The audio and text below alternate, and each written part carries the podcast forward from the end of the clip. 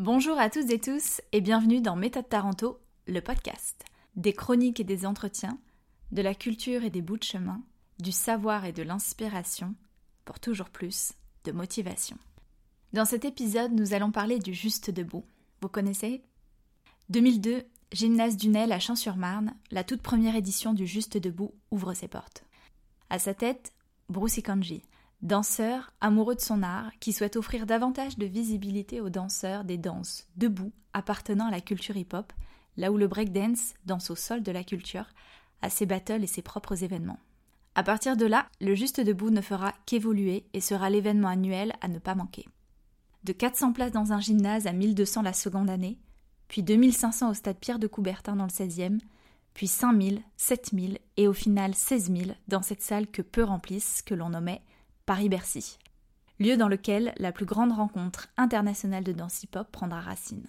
En amont, des auditions sont effectuées pendant trois mois par Bruce et ses équipes sur les quatre continents que sont l'Asie, l'Afrique, l'Europe et l'Amérique, afin de trouver celles et ceux qui se rencontreront et s'affronteront lors de l'événement.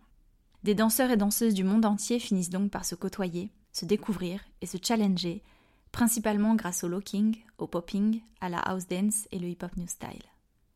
Le jour J, un jury, un DJ, un speaker, animateur-présentateur si vous préférez, qui dit OK quand le temps de danse est écoulé.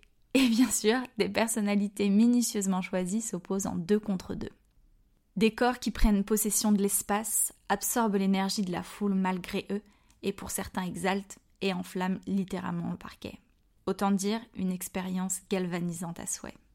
Il y a donc bien entendu un duo de gagnants par catégorie, mais cette rencontre est tellement bien plus qu'une compétition de danseurs avec un gagnant et un perdant à la fin. Au-delà de la visibilité non négligeable qu'offre le Juste Debout, aux danseurs et danseuses qui se font repérer par des productions, des artistes, des maisons de disques ou des marques de l'industrie de la mode et du divertissement, des duos se forment et partagent leurs besoins viscéraux de s'exprimer à travers la danse. Et pour ce faire, travaillent avec acharnement pour faire la différence. Des âmes qui s'unissent, s'allient, se donnent de la force, se dépassent, se soutiennent, se portent et cèdent à travers l'art de la danse. Les objectifs se trouver pour s'affirmer, développer son style, l'épurer, le sublimer.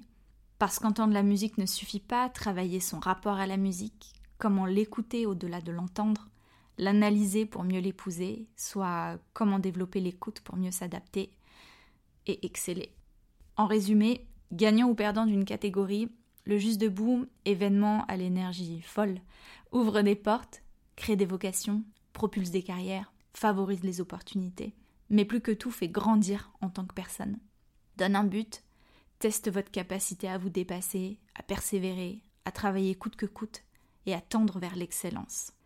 Le Juste Debout ou l'école de la vie Son fondateur avait a pour objectif de faire évoluer le danseur la danse et son industrie, avec l'envie de rassembler à l'international, Paris plus que gagné. Et comme si fédérer ne suffisait pas, au-delà de toute frontière, le Juste Debout élève.